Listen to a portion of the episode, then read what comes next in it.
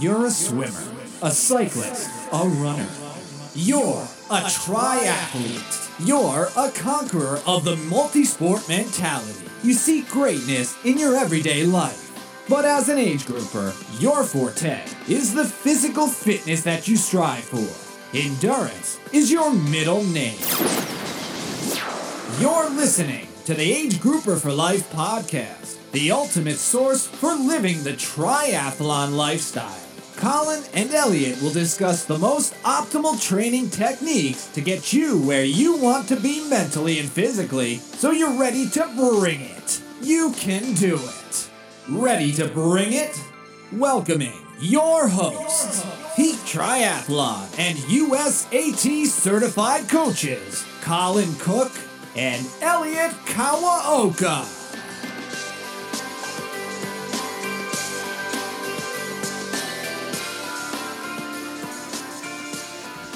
Hello, everybody. How you doing? This is Colin Cook with, Hey everyone, it's Elliot.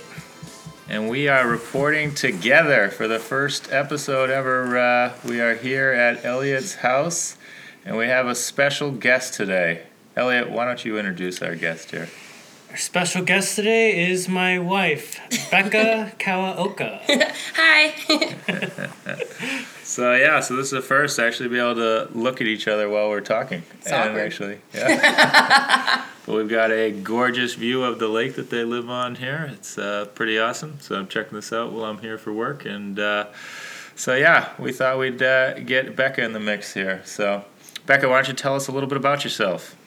Um, I'm a personal trainer. I've been in fitness for eight years now. Um, I started off in fitness when I was in high school, working out with the football team at my high school, and decided to pursue a degree in exercise science and kinesiology. Um, I started training clients when I was in college, so I got a lot of experience even before I graduated.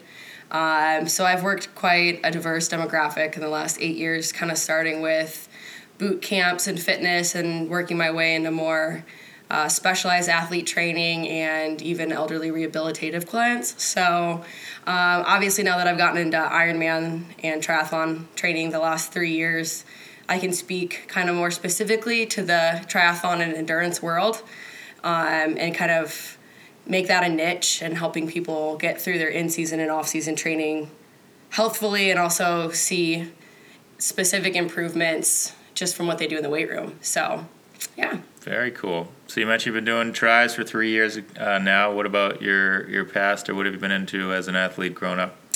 Uh, I started playing soccer competitively um, more in high school, but I ran track in middle school, uh, was a cheerleader competitively, and then decided to focus on soccer as a main sport for my last two years in high school. Got a scholarship to play for an NAIA Division One school, and uh, played there for four years. And then uh, also did one year of track for them as well, and same division. But um, definitely very competitive nature um, on my soccer team. Uh, went to nationals all four years, so um, definitely learned to fight for my placements and playing time then. So I naturally fell into marathons and half marathons from there. So yeah, And how many marathons have you done?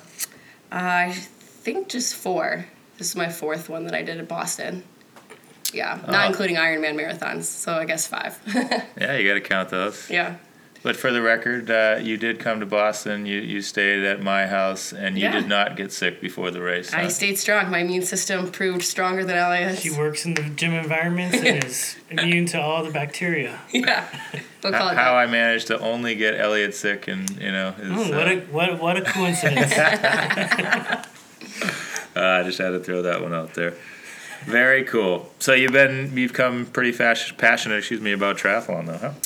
Uh, yeah, it's hard not to when you live with Elliot and uh, fall into sync with his crazy training patterns. Uh, but I have been trying to uh, contribute more to something maybe, not that he doesn't know anything about it, but uh, maybe enhance some of his knowledge in the weight room and strength training because it is, I've noticed, very hard for athletes, especially I found at the higher level like him who are training on the bike and the swim and the run for 20 hours in the middle of their Ironman season to get them to do two 30 minute sessions a week sometimes is even hard. And at first, I thought that was insane. You know, seeing him go through his first build, I'm like, how could you not do some rehabilitative training? And then I went through an Ironman build and I realized how hard it was. So, Oh, interesting. yeah, knock on wood, I did make it through my first Ironman build without any injuries. I got close, I got on the line, but I think having a big strength background has helped me. Um, and I have stayed fairly dedicated to getting in the gym two to three times a week for at least 30 to 60 minutes, no matter what part of my season I'm in. So it is hard. It's hard for endurance athletes. It's hard for beginners that are just coming into fitness at all and they start with endurance training to then teach them how to do strength training and endurance training. So it, it definitely needs to be tailored to the person. But yeah, So you would say strength training is just as important as swimming, biking, and running. Uh, yeah, definitely. So even if you look at like Chrissie Wellington, who went from training with Brett Sutton, who didn't focus on strength training very much, to Dave Scott, who had her in the weight room, uh, even three to four times. She was kind of heavier on the strength training side. Um, I mean, every athlete's going to have their different kind of magic number. Um, but yeah, I would say that if you want to stay at your best, doing rehabilitative type and prehabilitative type training, um, I don't know if there's any way around it, but that's just my opinion. So are, are there different phases that you go through during the course of the year? So like, is there heavier lifting periods than, say, in, In the middle of an to Ironman races, build? yeah. Is it? Yeah, absolutely. So um, I've been able to actually work very hands on with that question. Uh, I have a group of four triathletes that I train. Um, so when I started out with them, I obviously had to figure out what phase they were in at their actual training. So what was their A race? Thankfully, everyone's doing kind of the same A race. So I kind of figured out, you know, who's doing what when, and they were about 10 months out from that. So technically in the athlete's off-season time, so when they're not working towards an A race, that's when they're going to actually be working on um, form work, even working in plyometrics, um, and doing some heavier building in the weight room because their volume is either going to be low or their intensity is going to be low. So uh, what you do in the weight room as far as building should almost be inverse of what you're doing when you're swim, bike, and run training.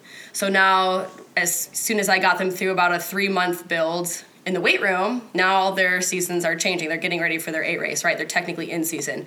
So I'm tapering back a little bit on how much I'm having them strength train.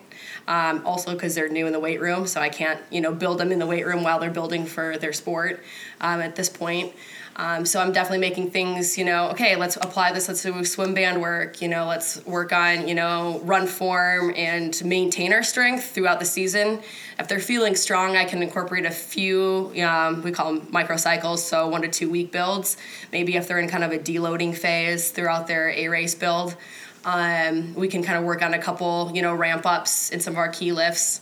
Um, but yeah, I definitely kind of with my experience so far, have tended to put an athlete that's in their off season through a little bit more rigorous weight room training, um, plyometrics, key lifts, building key lifts, and then kind of cycle them back and maintain them while they're building their swim bike run. And definitely try to incorporate form work even more heavily since they're doing so much of that that you know getting into the weight room and kind of reminding their body what they should be doing when they're in their like most fatigued state whether it's distance or intensity um, and so that's that's what I found to be pretty helpful with myself, and now I'm trying it out on my clients. Nice. Yeah. So I got a, a question here, and uh, I certainly will put myself in this bucket as well. But you've got all these triathletes that say, "Yes, you know, I want to do my strength training, but life happens, people get busy." And I can tell you that I'd say at least 95% of triathletes, when comes down to it on the day, they can only get one workout in. They've got a strength training workout and they've got some other workout to do. They're going to do that sw- uh, swim, bike, run workout and Oh, they're going to ditch their strength yeah. training. So, what would you say to those people, or what is the recommendation that you have to persuade them to maybe go otherwise? Um, I would say that it actually doesn't take sometimes nearly as long as you think it would. Um, so sometimes we have it in our head that a workout has to be 30 to 45 minutes or longer. And honestly, triathletes specifically can get away with a 15 minute body weight session that's going to be a lot more beneficial than either skipping it all together or I mean obviously make your swim bike run work as a priority when you're in season. But if you take 10 to 15 minutes to grab a TheraBand and a mat you can do wonders in just that 15 minutes. So if you can't prioritize a 45 minute strength training session that's fine. But as soon as you're done with your key workout say it's an hour and a half just spend that extra 10 15 minutes on the mat doing some rehabilitative work doing some body weight work uh, your body's definitely going to thank you for it. Um, or if you can make time before the workout, it's a great way to activate and getting the right muscles, all your stabilizers, just get them awake, just wake those muscles up, and they'll function a lot better for you during your workouts. So I understand that a lot of people are time crunched. The athletes I work with they only work out with me one time a week. So um, i have given them the packets that we have looking at us right now with pictures on them um, that i've provided.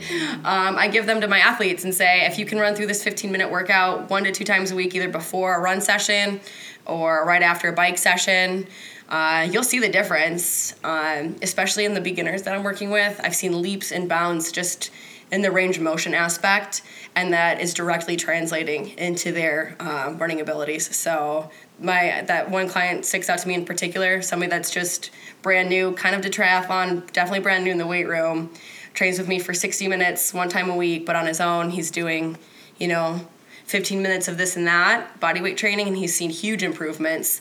Um, and I've actually seen some really good running out of him lately. So yeah, I think just prioritizing a small amount of time for a few key effective workouts is a big way to get a big bang for your buck on that. Yeah. Well, and I think I mean your your performance speaks for itself too. I mean, you you've been in the sport for a year and a half now and people could only dream of the progress you've made throughout the first year in the sport and I think a lot of it has to do with how diligent you are in your strength work and I mean you've been relatively injury free and mm-hmm.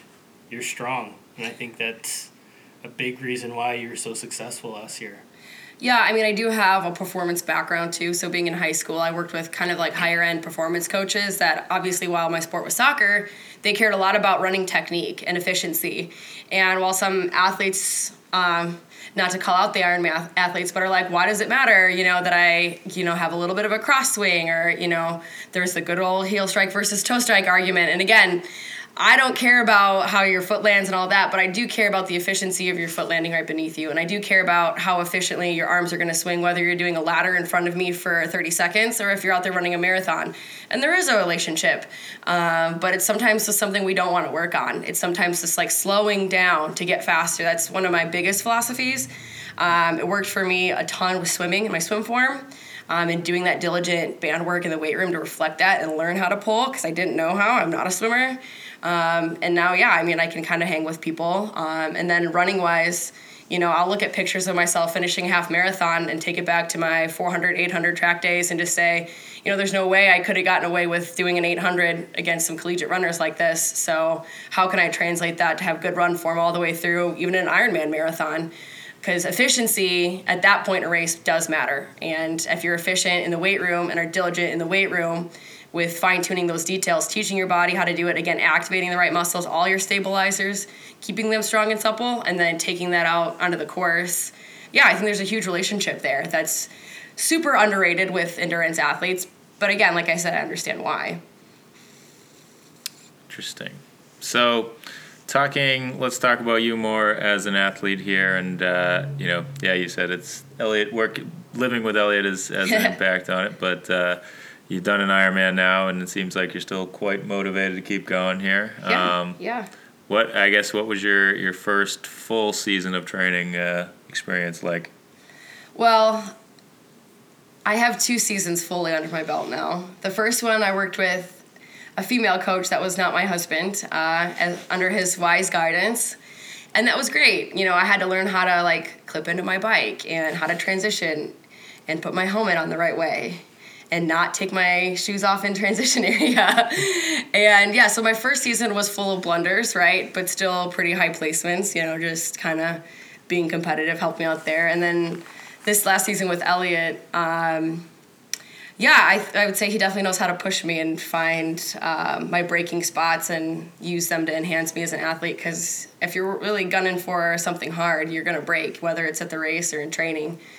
So I'm definitely motivated because in a sport like triathlon, when you have three aspects, I mean four if you count nutrition, um, you'll always have something to work on. So for people that are hungry for growth, it's perfect because even the best are, you know, you still see Daniela Ryf in the pool swimming 7K because she's not the best swimmer, right?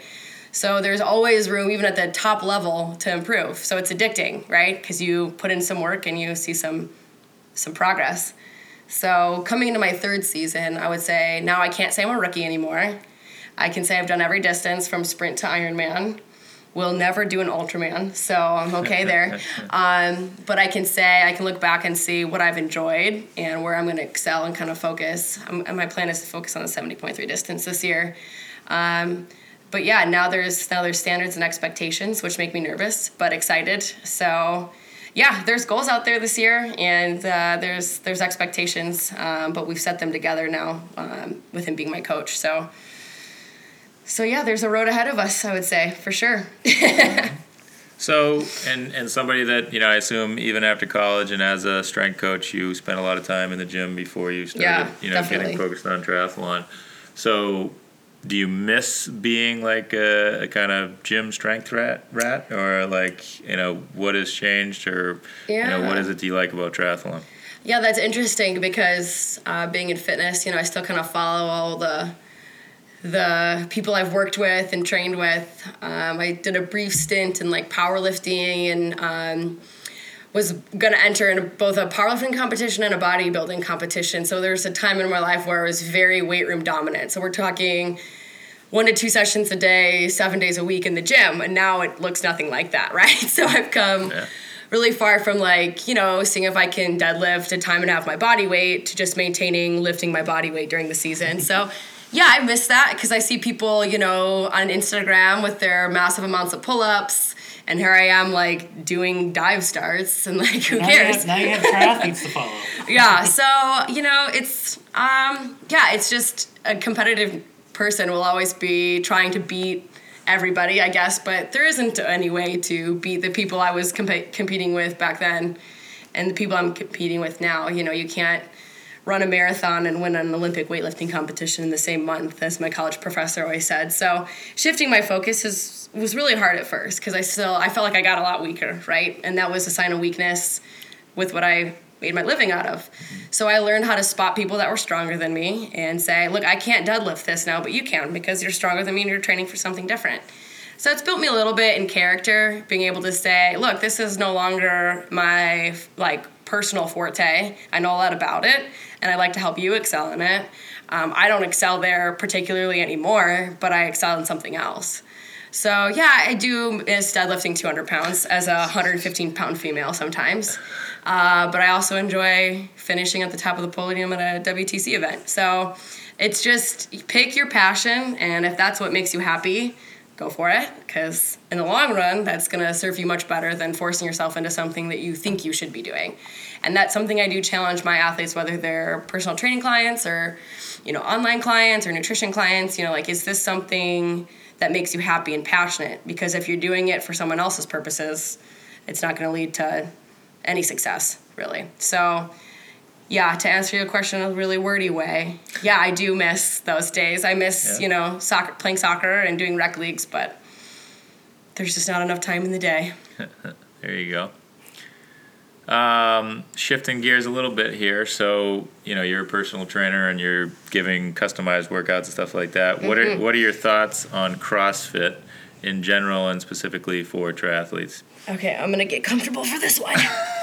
um, yeah, I wrote uh, actually when CrossFit came out. I was in college at the time. Kind of it kind of was really coming into its own, and I got a lot of backlash at the time. But that's simply because there's really good CrossFit instructors and there's really bad ones, just like personal trainers. There's some really good ones and there's some really bad ones. So, unfortunately, I think the the quote unquote bad CrossFit instructors that will have a 55 year old out of shape person doing snatches and overhead jerks, you know, they're going to get the bad reputation of, oh, CrossFit injures you.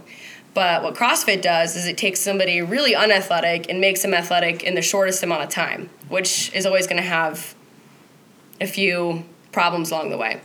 So if you're a smart CrossFit instructor, which I've seen some really amazing ones, um, being from Arizona, East Valley CrossFit has a, a pretty good program, um, just to name one. But um, if you have a good, certified, knowledgeable, actually I don't even care if they're certified, if they're knowledgeable yeah. about the human body, um, and can take somebody through small progressions of say let's do a kettlebell deadlift let's do a kettlebell swing let's do an overhead kettlebell swing. You know if you can take somebody through progression that that is ultimately what fitness is about. Being able to progress somebody at the right pace the right way. So being able to break it down. So crossfit if you take somebody and put them in crossfit and you progress them the right way um, yeah it's going to turn them into a fairly athletic person pretty quick but you have to know how to break it down to each person. If your class is huge and you've got a 55 year old in the back or even a 20 year old that's just not coordinated, no, they shouldn't be doing overhead movements or they shouldn't be doing powerful movements. They need to be doing basic, simple movements that are going to lead them into a more powerful or performance based movement. So the exercises CrossFit does are advanced and they need to be respected. And there's some good ones out there that do it that way. Um, there's others that don't and give it the bad rap. So if your coach is good, then it's great. It'll help you work on explosiveness, on that fast twitch that a lot of long course athletes don't have. That's a good thing. I taught all of my triathletes how to do kettlebell swings. It's a great posterior chain movement. It's one of the big movements in CrossFit. There's a lot of overhead movements, like overhead squats, that are great for swimmers that need, you know, overhead mobility, that kind of thing. So for a triathlete, it could be good, um, but just like anybody else, it could also be a negative choice. So it depends on the coach and it depends on the athlete's level. Um, I think to determine if it's the right fit or not, for sure. Good answer. Because I was I was really big into CrossFit. Yeah. My the first coach I had, I mean, he was into CrossFit endurance, so we did a lot of CrossFit type activities off of the bike or or into a run or something like that. But yeah, I mean, I like the competitiveness of it, but I can tell like you kind of like forego any kind of form and you just kind of rush through everything, and I see why that kind of stuff is can be very dangerous. When I teach those movements, it's it's completely the opposite too. So if I'm going to teach somebody an advanced movement, they get to do one rep at a time until it's perfect. Yeah.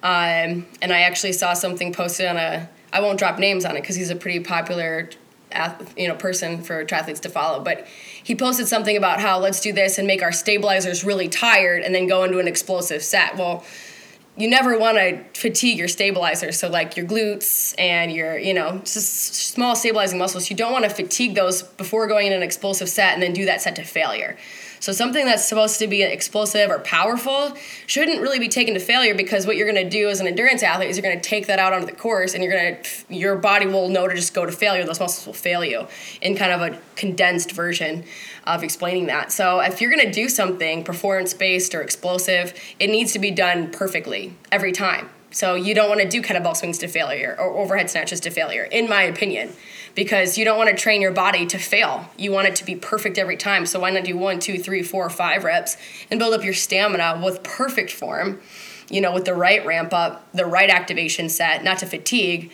but to perform. So I don't I don't train my athletes to go to failure. I don't tr- personally really believe in it that much, um, but I do teach them to perform and to perform well. So that's just my personal standpoint. Um, again, I have only been in fitness for eight years, but um, I've you know I've seen the athlete that Elliot is, and I know that he had done it for a while.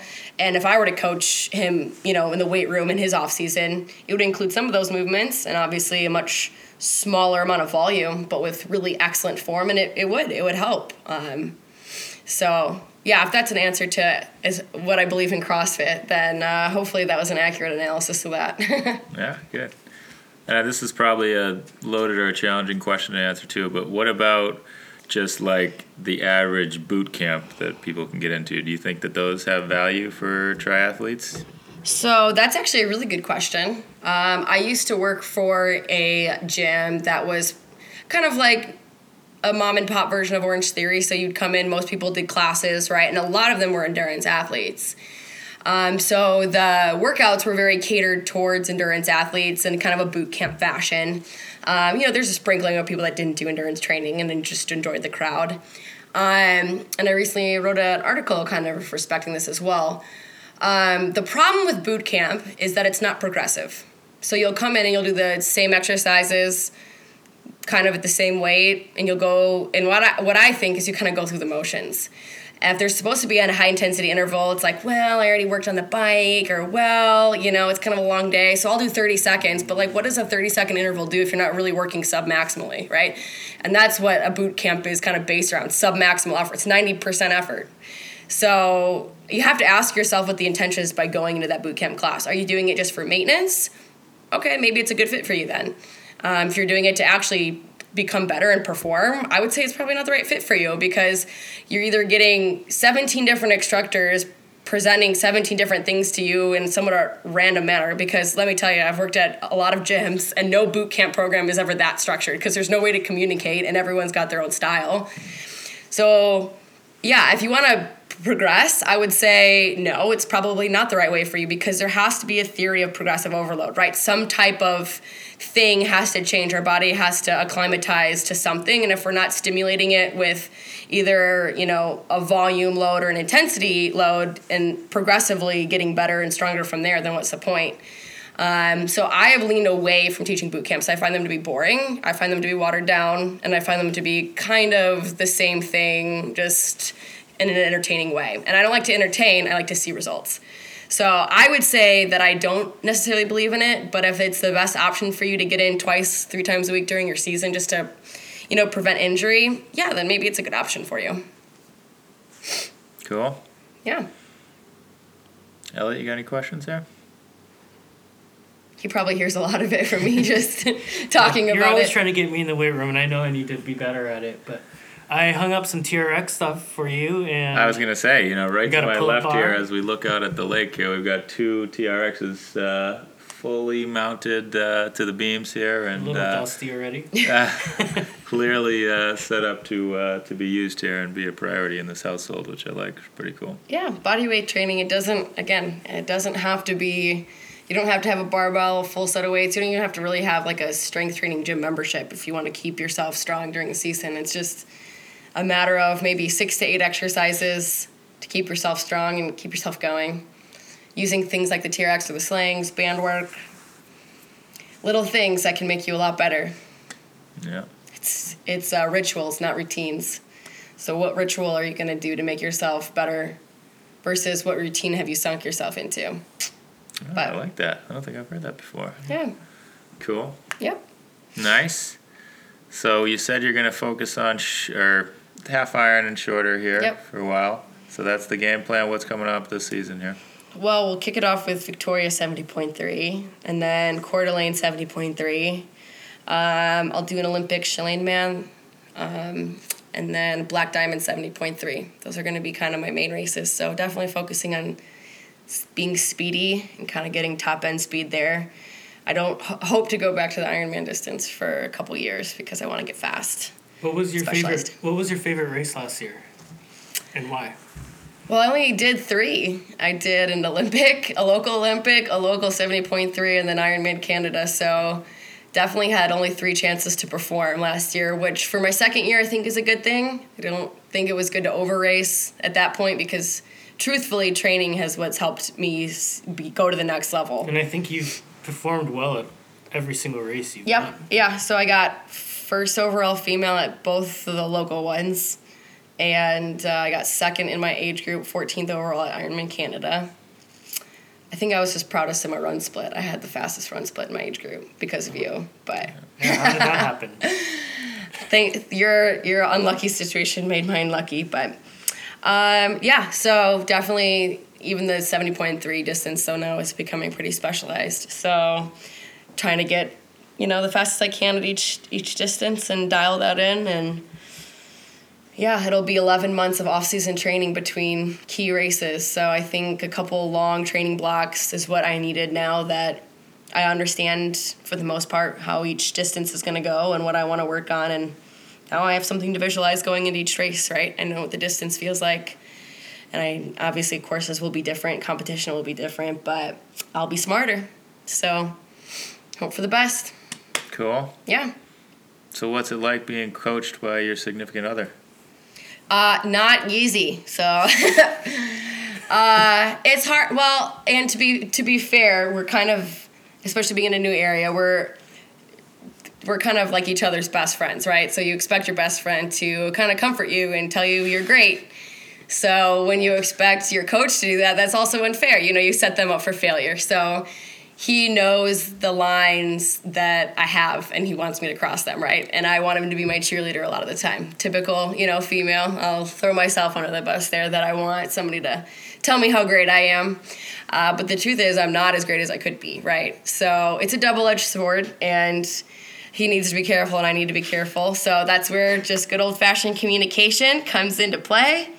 Um, so yeah, it's hard, but I don't think anybody knows me better. So it, it, even though I've thought about coaching with others, it's like they wouldn't know me as well as him, and uh, I would honestly just miss hearing from him and talking about training with him anyways. So though I've contemplated have, it, you always have Colin to go to if. Yeah, I have reached out to Colin when I'm stressed out about the workouts. Like, I just have to know if it's reasonable or if it's just trying to break me.